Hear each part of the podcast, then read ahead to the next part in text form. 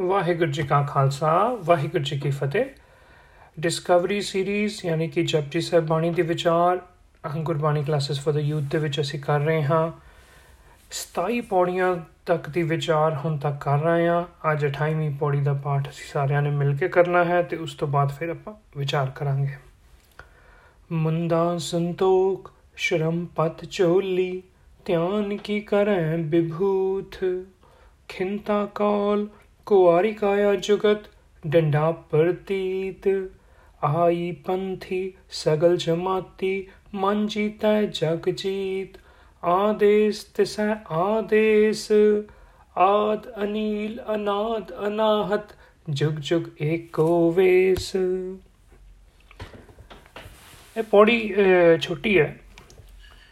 I mean compared to other ਪੌੜੀਆਂ, ਜਿੱਦਾਂ ਪਿਛਲੀ ਪੌੜੀ ਦੇ ਵਿੱਚ ਆਪਾਂ ਕਾਫੀ ਲੰਬੀ ਹੋ ਗਈ ਸੀ ਵਿਚਾਰ।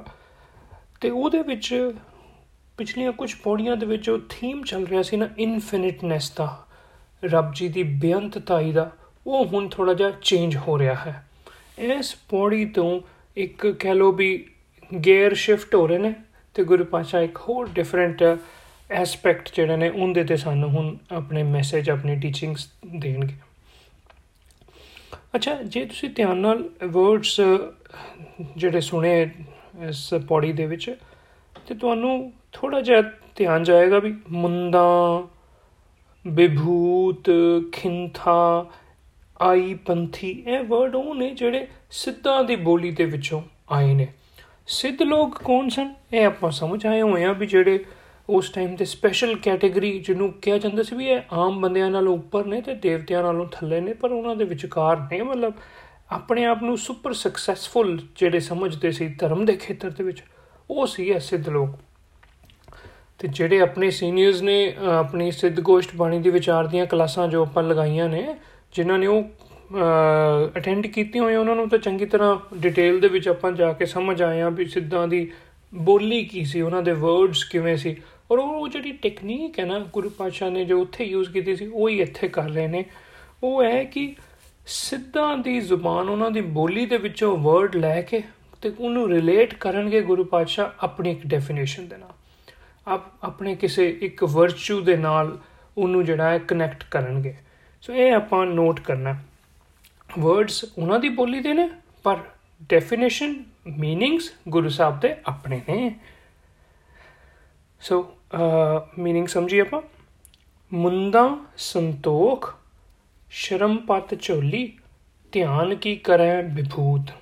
ਸੋ ਪਹਿਲਾਂ ਤਾਂ ਸਿੰਪਲ ਸਿੰਪਲ ਵਰਡਸ ਮੁੰਦਾ ਹੁੰਦਾ ਮੁੰਦਰਾ ਤੋਂ ਬਣਿਆ ਜਿਹਦਾ ਕੰਨਾਂ ਦੇ ਵਿੱਚ ਜਿਹੜੇ ਈਅਰਿੰਗਸ ਪਾਏ ਹੁੰਦੇ ਨੇ।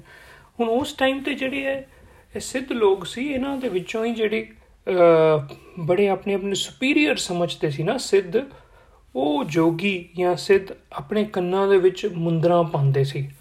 ਵੱਡੇ ਵੱਡੇ ਈਅਰਿੰਗਸ ਪਾਉਂਦੇ ਸੀ, ਜੋ ਕਿ ਬਾਹਰੋਂ ਦੇਖਦੇ ਆਂ ਕਿਸੇ ਹੋਰ ਨੂੰ ਇੰਪ੍ਰੈਸ਼ਨ ਪੈ ਜਾਂਦਾ ਸੀ ਵੀ ਇਹ ਬੜਾ ਜਦੋਂ ਮੰਨੋ ਆਪਣੇ ਟਾਈਮ ਤੇ ਕਿਸੇ ਨੇ ਕੋਈ ਬਾਹਰਲਾ ਸਿੰਬਲ ਇਦਾਂ ਦਾ ਪਾਇਆ ਹੋਵੇ ਤੇ ਦੂਰੋਂ ਦੇਖਦੇ ਹੀ ਬੰਦੇ ਨੂੰ ਪਤਾ ਚੱਲ ਜਾ ਵੀ ਇਹ ਬੜਾ ਧਰਮੀ ਹੈ।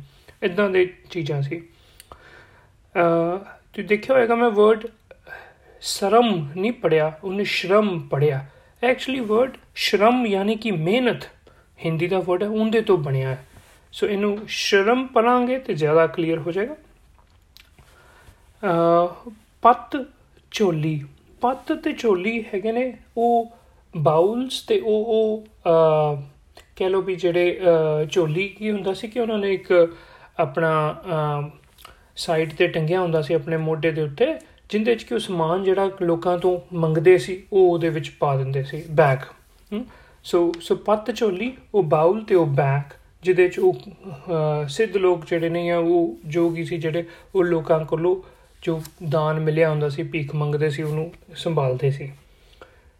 ਧਿਆਨ ਕੀ ਕਰਾਂ ਵਿਭੂਤ? ਵਿਭੂਤ ਵਰਡ ਬਣਿਆ ਹਿੰਦੀ ਦੇ ਵਿਭੂਤੀ ਤੋਂ, ਮਤਲਬ ਕਿ ਸਵਾਹ। ਸੋ ਸਵਾਹ ਆਪਣੇ ਸਰੀਰ ਦੇ ਉੱਤੇ ਮਲਦੇ ਹੁੰਦੇ ਸੀ।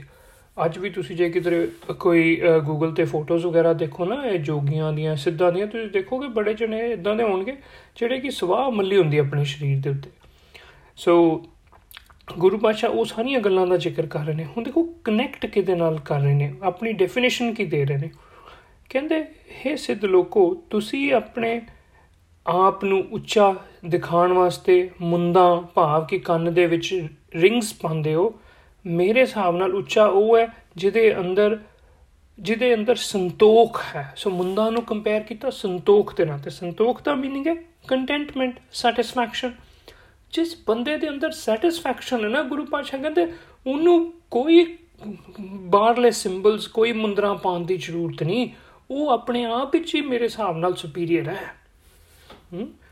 ਅੱਛਾ, ਫੇਰ ਆਇਆ ਸ਼ਰਮ ਪੱਤ ਚੋਲੀ। ਸੋ ਪੱਤ ਚੋਲੀ ਉਹਨਾਂ ਦਾ ਜਿਹੜਾ ਫਿਜ਼ੀਕਲ ਸਿੰਬਲ ਸੀ, ਜੋ ਕਿ ਉਹ ਪਹਿਰਾਵਾ ਪਾਉਂਦੇ ਸੀ, ਉਹਨੂੰ ਗੁਰੂ ਪਾਸ਼ਾ ਨੇ ਕੰਪੇਅਰ ਕੀਤਾ ਇੱਕ ਗੁਣ ਦੇ ਨਾਲ, ਸ਼ਰਮ, ਮਿਹਨਤ ਨਾਲ।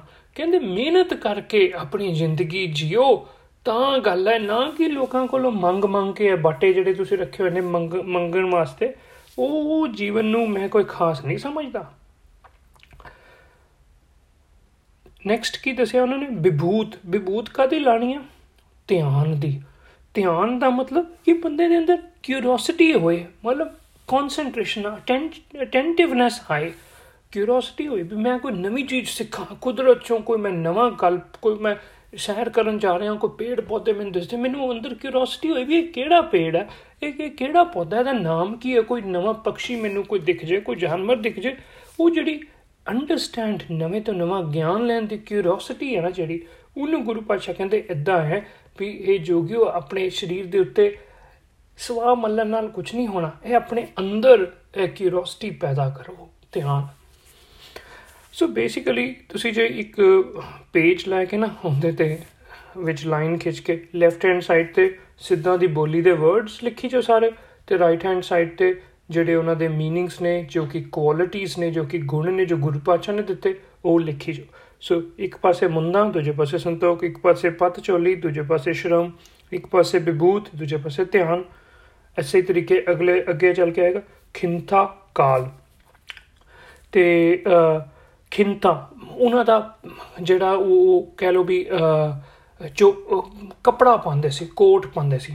ਉਹ ਜਿਹੜਾ ਸਪੈਸ਼ਲ ਉਹਨਾਂ ਨੇ ਕੋਟ ਆਪਣਾ ਪਾਇਆ ਹੁੰਦਾ ਸੀ, ਉਹ ਖਿੰਤਾ ਵਰਡ ਹੈ। ਸੋ ਇਹ ਸਿੱਧਾਂ ਦੀ ਬੋਲੀ ਦਾ ਵਰਡ ਖਿੰਤਾ ਤੇ ਉਹਨੂੰ ਕੰਪੇਅਰ ਕਿਤੇ ਨਾ ਕੀਤਾ? ਕਾਲ ਦੇ ਨਾਲ। ਕਾਲ ਮਤਲਬ ਟਾਈਮ ਜਾਂ ਮੌਤ। ਇਹ ਸਿੱਧ ਲੋਕ ਕੀ ਸੀ, ਇਹ ਮੌਤ ਤੋਂ ਬੜਾ ਡਰਦੇ ਸੀ। ਔਰ ਉਹਨੂੰ ਆਪਣੀ ਉਮਰ ਨੂੰ ਲੰਬੀ ਕਰਨ ਵਾਸਤੇ ਕਈ ਕਈ ਕਈ ਕਈ ਕੰਮ ਕਰਦੇ ਸੀ। ਔਰ ਆਮ ਤੌਰ ਤੇ ਕਿਹਾ ਵੀ ਜਾਂਦਾ ਸੀ ਵੀ ਬੜੀ ਲੰਮੀ ਉਮਰ ਹੁੰਦੀ ਹੈ ਸਿੱਧਾਂ ਦੀ। ਸੋ ਮੌਤ ਤੋਂ ਡਰਦੇ ਸੀ। ਗੁਰੂ ਪਾਸ਼ਾ ਕਹਿੰਦੇ, ਡਰੋ ਨਾ ਐਮਬ੍ਰੇਸ ਕਰੋ ਇਹਨੂੰ। ਇਹਨੂੰ, ਜਿੱਦਾਂ ਆਪਣੇ ਕੱਪੜੇ ਨੂੰ ਆਪਾਂ ਪਾ ਲੈਨੇ ਆ ਆਪਣੇ ਸਰੀਰ ਦੇ ਨਾਲ ਉਹਨੂੰ ਲਗਾ ਲੈਨੇ ਐਸੇ ਤਰੀਕੇ ਇਹ ਮੌਤ ਨੂੰ, ਕਾਲ ਨੂੰ, ਆਪਣੇ ਨੂੰ, ਇਹ ਸੱਚਾਈ ਨੂੰ ਐਮਬ੍ਰੇਸ ਕਰੋ। ਕੁਆਰੀ ਕਾਇਆ ਜੁਗਤ। ਇਹਨੂੰ ਇਕੱਠਾ ਪੜਨਾ ਕੁਆਰੀ ਕਾਇਆ। ਕੁਆਰੀ ਕਾਇਆ ਹੁੰਦਾ ਵਰਜਨ ਸ਼ਰੀਰ। ਵਰਜਨ ਸ਼ਰੀਰ ਮਤਲਬ ਉਹ ਸ਼ਰੀਰ ਜਿੰਨੂੰ ਕੀ ਵਿਕਾਰ, ਜਿੰਨੂੰ ਕੀ ਗੰਦੇ ਗੰਦੀਆਂ ਕੁਆਲਿਟੀਆਂ ਨੇ ਨਾ ਛੁਇਆ ਹੋਏ। ਇਹ ਕਹਿੰਦੇ ਆਪਣਾ ਜੁਗਤ ਹੁੰਦਾ ਲਾਈਫ ਸਟਾਈਲ ਸੋ ਜੋਗੀਆਂ ਦਾ ਵਰਡ ਹੈ ਜੁਗਤ ਤੇ ਉਹਦਾ ਗੁਰੂ ਪਾਸ਼ਾ ਨੇ ਰਿਲੇਸ਼ਨ ਜੋੜਿਆ ਕੁਵਾਰੀ ਕਾਇਆ ਦੇ ਨਾਲ। ਡੰਡਾ ਜੋਗੀਆਂ ਦਾ ਵਰਡ ਜੋ ਹੱਥ ਦੇ ਵਿੱਚੋਂ ਡੰਡਾ ਫੜ ਕੇ ਰੱਖਦੇ ਸੀ। ਪ੍ਰਤੀਤ ਪ੍ਰਤੀਤ ਮਤਲਬ ਫੇਥ ਹੋਏ ਹਰ ਟਾਈਮ ਤੁਹਾਡੇ ਹਰ ਟਾਈਮ ਉਹਦੇ ਹੱਥ 'ਚ ਡੰਡਾ ਹੁੰਦਾ ਸੀ ਹਰ ਟਾਈਮ ਆਪਣੇ ਆਪ ਤੇ ਕੌਨਫੀਡੈਂਸ ਹੋਏ ਫੇਥ ਹੋਏ ਸੈਲਫ ਡਾਊਟ ਨਾ ਹੋਏ ਵੀ ਮੈਂ ਕੁਝ ਕਰ ਨਹੀਂ ਸਕਦਾ ਇਹ ਆਪਣੇ ਆਪ ਤੇ ਕਹਿੰਦੇ ਭਰੋਸਾ ਰੱਖੋ ਆਈ ਪੰਥੀ ਜੋਗੀਆਂ ਦਾ ਵਰਡ ਆਈ ਪੰਥੀ मीनिंग ਹੈ ਉਹ ਜੋਗੀਆਂ ਤੇ ਨਾ 12 ਪੰਥ ਪੰਥ ਹੁੰਦਾ ਡਿਫਰੈਂਟ ਸੈਕਟਸ ਜਿਹੜੇ ਉਹਨਾਂ ਦੇ ਡਿਵੀਜ਼ਨ ਸੀ ਉਹਦੇ ਵਿੱਚੋਂ ਜਿਹੜਾ ਸਭ ਤੋਂ ਟਾਪ ਮੋਸਟ ਡਿਵੀਜ਼ਨ ਸੀ ਨਾ, ਜਿਹੜਾ ਮੰਨਿਆ ਜਾਂਦਾ ਸੀ ਕਿ ਇਹ ਸਭ ਤੋਂ ਉਹ ਉੱਪਰਲੇ ਜੋਗੀ ਨੇ, ਉਹ ਹੈਗੇ ਆਈ ਪੰਥੀ। ਗੁਰੂ ਪਾਸ਼ਾ ਕਹਿੰਦੇ, ਮੇਰੇ ਵਾਲੇ ਹਿਸਾਬ ਨਾਲ ਆਈ ਪੰਥੀ ਕਿਹੜੇ ਨੇ? ਜਿਹੜੇ ਸਗਲ ਜਮਾਤੀ। ਮਤਲਬ ਸਾਰਿਆਂ ਨੂੰ ਆਪਣੇ ਜਮਾਤੀ ਹੁੰਦਾ ਕਲਾਸਮੇਟ ਸਮਝਣ। ਸਾਰਿਆਂ ਨੂੰ ਕਲਾਸਮੇਟ ਸਮਝਣ ਦਾ ਮਤਲਬ ਕਿ ਇਕੁਐਲਿਟੀ ਦੀ ਨਜ਼ਰ ਨਾਲ ਦੇਖਣ, ਆਪਣੇ ਆਪ ਅੰਦਰ ਸੁਪੀਰੀਅਰਿਟੀ ਕੰਪਲੈਕਸ ਤੇ ਬਾਕੀ ਸਾਰੀ ਦੁਨੀਆ ਨੂੰ ਇਨਫੀਰੀਅਰ ਨਾ ਸਮਝਣ। ਇਦਾਂ ਦੇ ਨੂੰ ਕਹਿੰਦੇ, ਮੈਂ ਨਹੀਂ ਅੱਛਾ ਸਮਝਦਾ ਜੇ ਤੁਸੀਂ ਅੱਛੇ ਜੋਗੀ ਬਣਨਾ ਚਾਹੁੰਦੇ ਹੋ, ਕੋਈ ਆਪਣੇ ਆਪ ਨੂੰ ਜੋਗੀ ਕਹਿੰਦਾ ਤੇ ਮੇਰੀ ਨਜ਼ਰਾਂ ਦੇ ਵਿੱਚ ਅੱਛਾ ਜੋਗੀ ਉਹ ਹੈ ਜੋ ਸਾਰਿਆਂ ਦੇ ਨਾਲ ਇਕੁਐਲਿਟੀ ਦੇ ਨਾਲ ਬਿਹੇਵ ਕਰੇ। ਮਨ ਜੀਤਾ ਜਗ ਜੀਤ।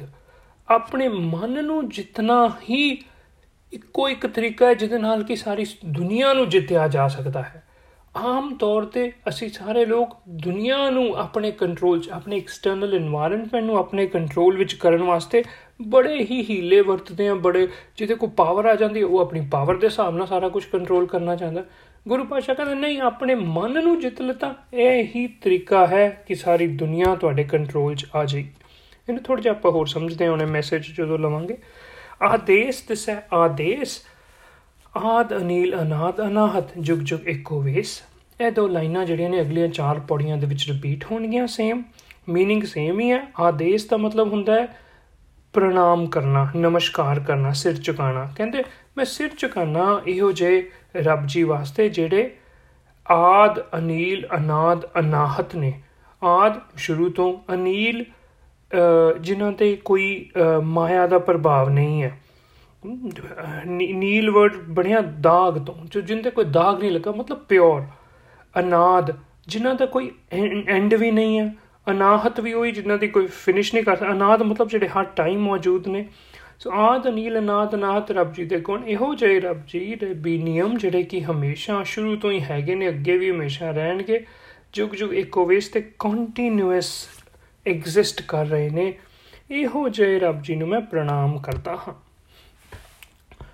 ਮੀਨਿੰਗ ਜਿਹੜਾ ਆਪਾਂ ਸਮਝਿਆ ਸੀ, ਉਹ ਉਹ ਸੌਰੀ ਜਿਹੜਾ ਮੈਸੇਜ ਇਸ ਪੌੜੀ ਦੇ ਵਿੱਚੋਂ ਲੈਣਾ ਸੀ, ਉਹ ਮਨਜੀਤ ਤੇ ਜਗਜੀਤ ਦਾ, ਇਹਨੂੰ ਮੈਂ ਥੋੜਾ ਜਿਹਾ ਹੋਰ ਐਕਸਪੈਂਡ ਕਰ ਦਿੰਨਾ ਕਿ ਆਪਾਂ ਅੱਜ ਦੀ ਲਾਈਫ ਦੇ ਵਿੱਚ ਕਿੱਦਾਂ ਇਸ ਮੈਸੇਜ ਤੋਂ ਕੁਝ ਨਵਾਂ ਸਿੱਖ ਸਕਦੇ ਹਾਂ।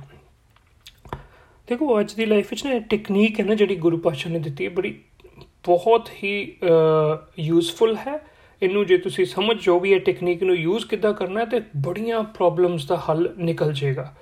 ਅਸੀਂ ਸੋਚਦੇ ਹਾਂ ਸਾਡੀਆਂ ਜਦੋਂ ਪ੍ਰੋਬਲਮਸ ਨੇ ਉਹ ਐਕਸਟਰਨਲ এনवायरमेंट ਕਰਕੇ, ਬਾਹਰੋਂ ਮੇਰੇ ਦੋਸਤ ਨੇ ਮੈਨੂੰ ਕੁਝ ਕਹਿ ਦਿੱਤਾ, ਮੇਰੇ ਬੌਸ ਨੇ ਮੈਨੂੰ ਕੁਝ ਕਹਿ ਦਿੱਤਾ, ਮੇਰੇ ਕਲਾਇੰਟ ਨੇ ਮੇਰਾ ਕੁਝ ਨਹੀਂ ਕੀਤਾ, ਉਹ ਜਾਂ ਘਰ ਦੇ ਵਿੱਚ ਹੋਰ, ਜਾਂ ਹੋਰ ਰਿਲੇਸ਼ਨਸ ਦੇ ਵਿੱਚ ਜਿਹੜੀਆਂ ਵੀ ਪ੍ਰੋਬਲਮ ਆਪਾਂ ਦੂਜੇ ਦੇ ਉੱਤੇ ਬਲੇਮ ਕਰਦੇ ਵੀ ਉਹਦੇ ਕਰਕੇ ਮੈਂ ਦੁਖੀ ਆ ਗੁਰੂ ਪਾਸ਼ਾ ਕਹਿੰਦੇ ਉਹ ਜਿਹੜਾ ਦੂਜਾ ਹੈ ਨਾ, ਉਹ ਉਹ ਜੱਗ ਹੈ, ਉਹ ਐਕਸਟਰਨਲ ਫੈਕਟਰ ਹੈ। ਪਰ ਜੇ ਤੂੰ ਐਕਸਟਰਨਲ ਫੈਕਟਰਸ ਨੂੰ ਕੰਟਰੋਲ ਕਰਨਾ ਚਾਹਨਾ ਤੇ ਕੀ ਕਰ? ਮਨ ਜੀਤੇ, ਆਪਣੇ ਅੰਦਰ ਇੰਟਰਨਲ ਫੈਕਟਰਸ ਜਿਹੜੇ ਨੇ ਆਪਣੇ, ਉਹਨਾਂ ਨੂੰ ਮੈਨੇਜ ਕਰ। ਇਹ ਇੱਕ ਬੜੀ ਜ਼ਰੂਰੀ ਬੜੀ ਵਧੀਆ ਟੈਕਨੀਕ ਹੈ। ਇਹਨੂੰ ਸਿੰਪਲ ਸਮਝਣ ਵਾਸਤੇ ਅੱਜ ਦੀ ਦੁਨੀਆ 'ਚ ਇਹਨੂੰ ਕਿਹਾ ਜਾਂਦਾ ਮਾਈਂਡ ਓਵਰ ਮੈਟਰ ਤੇ ਕਿਧਰੇ ਕਿਧਰੇ ਇੱਕ ਇੱਕ ਕੋਟ ਆਂਦਾ ਹੈ। ਕਹਿੰਦੇ age is an issue of mind over matter if you don't mind it doesn't matter ਮਤਲਬ ਕਹਿੰਦੇ ਵੀ ਵੀ ਤੁਸੀਂ ਬੁੱਢੇ ਹੋ ਰਹੇ ਹੋ ਤੇ it is an issue of mind over matter if you don't mind ਜੇ ਤੁਹਾਨੂੰ ਕੋਈ ਫ਼ਰਕ ਨਹੀਂ ਪੈਂਦਾ ਇਟ ਡਸਨਟ ਮੈਟਰ ਫਿਰ ਤੁਸੀਂ ਪਰਵਾਹ ਨਹੀਂ ਕਰਦੇ ਉਸ ਗੱਲ ਦੀ ਵੀ ਬੁੱਢੇ ਹੋ ਰਹੇ ਹੈਗੇ ਐਸੇ ਤਰੀਕੇ ਨੂੰ ਫੈਸ਼ਨ ਦੇ ਨਾਲ ਵੀ ਲਗਾ ਲਓ ਹੁਣ ਆਪਾਂ ਇੱਕ ਦੂਜੇ ਨੂੰ ਕਦੀ ਕਦੀ ਕਹਿੰਦੇ ਵੀ ਉੱਥੇ ਫਲਾਣੀ ਜਗ੍ਹਾ ਤੇ ਜਾਣਾ ਕੱਪੜੇ ਵਧੀਆ ਪਾਓ ਜਾਂ ਇਹੋ ਜਿਹੇ ਪਾਓ ਉਹ ਜਿਹੇ ਪਾਓ ਤੇ ਕਦੀ ਕਦੀ ਖਾਸ ਕਰ ਜਿਹੜੇ ਬੱਚੇ ਨੇ ਅੱਜਕੱਲ ਉਹ ਤਾਂ ਕਹਿੰਦੇ ਕੋਈ ਨਹੀਂ ਮੈਨੂੰ ਕੋਈ ਫ਼ਰਕ ਨਹੀਂ ਪੈਂਦਾ ਉਹ ਫ਼ਰਕ ਨਹੀਂ ਪੈਂਦਾ ਨਾ, ਮਤਲਬ ਇਹ ਹੀ ਹੈ if you don't mind it doesn't matter ਉਹ ਕਹਿੰਦਾ ਮੈਨੂੰ ਕੋਈ ਫ਼ਰਕ ਨਹੀਂ ਪੈਂਦਾ ਕਿ ਕੋਈ ਮੈਨੂੰ ਦੇਖ ਕੇ ਕੀ ਕਹਿੰਦਾ ਹੈ, ਕਿ ਕਿ ਮੇਰੇ ਕੱਪੜਿਆਂ ਤੇ ਕੋਈ ਕੀ ਜਜਮੈਂਟ ਪਾਸ ਕਰਦਾ ਜੇ ਤੁਹਾਨੂੰ ਮਾਈਂਡ ਨਹੀਂ ਤੁਸੀਂ ਕਰ ਰਹੇ, ਤੇ ਇਟ ਡਸਨਟ ਮੈਟਰ ਜੇ ਤੁਸੀਂ ਆਪਣੇ ਮਨ ਨੂੰ ਇੰਟਰਨਲ ਫੈਕਟਰਸ ਨੂੰ ਆਪਣੇ ਕੰਟਰੋਲ 'ਚ ਲਿਆ ਜਿੱਤ ਲਿੱਤਾ then the external factors do not matter so ਮਨ ਜੀਤਾ ਜਗ ਜੀਤ ਇਦਾਂ ਲੱਗੇਗਾ ਕਿ ਸਾਰੀ ਦੁਨੀਆ ਹੀ ਤੁਹਾਡੇ ਹਿਸਾਬ ਨਾਲ ਚੱਲਦੀ ਪਈ ਹੈ। ਸੋ ਇੰਨੀ ਕੋਈ ਆਪਾਂ ਅੱਜ ਗੱਲਾਂ ਸਿੱਖਾਂਗੇ। ਵਾਹਿਗੁਰੂ ਜੀ ਕਾ ਖਾਲਸਾ, ਵਾਹਿਗੁਰੂ ਜੀ ਕੀ ਫਤਿਹ।